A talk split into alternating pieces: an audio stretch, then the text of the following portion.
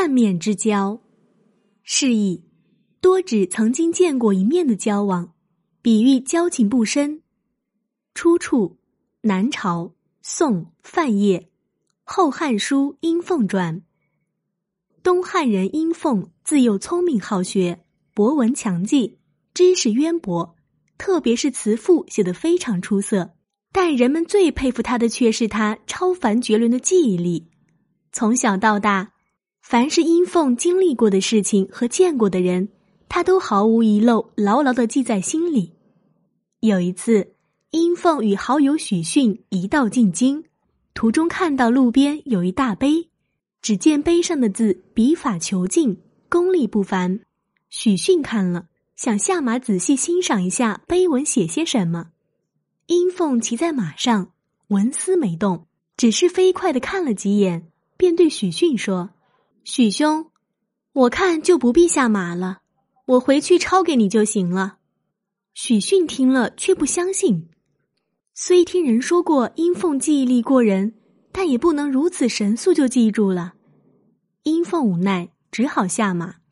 他让许逊看着碑文，自己转过身去，将碑文从始至终一字不错的背了一遍。许逊还是半信半疑，他心想，殷凤一定是见过这篇碑文，于是又心生一计。他将沿途遇到的官吏、宾客，甚至吏卒、仆役。都一一记在本子上。到了京城，当闲暇无事时，许逊便拿出自己的本子给殷凤看。殷凤接过许逊的本子，只草草的翻了翻，便对许逊说：“许兄，你还漏记了一个人，这可太不应该了。”许逊一下被殷凤说糊涂了，忙问：“老弟说的是谁？”殷凤笑笑说。颍川伦是都婷婷长葫芦，我们曾经在他那里喝过水，你怎么忘记了？许逊听了殷凤的话，才猛然想起来，确有这么回事。到这时，许逊是彻底信服了，确信殷凤的记忆非比寻常。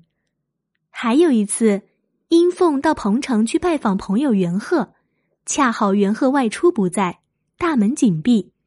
殷凤上前敲门，恰逢袁家请了一个匠人，正在院中造车。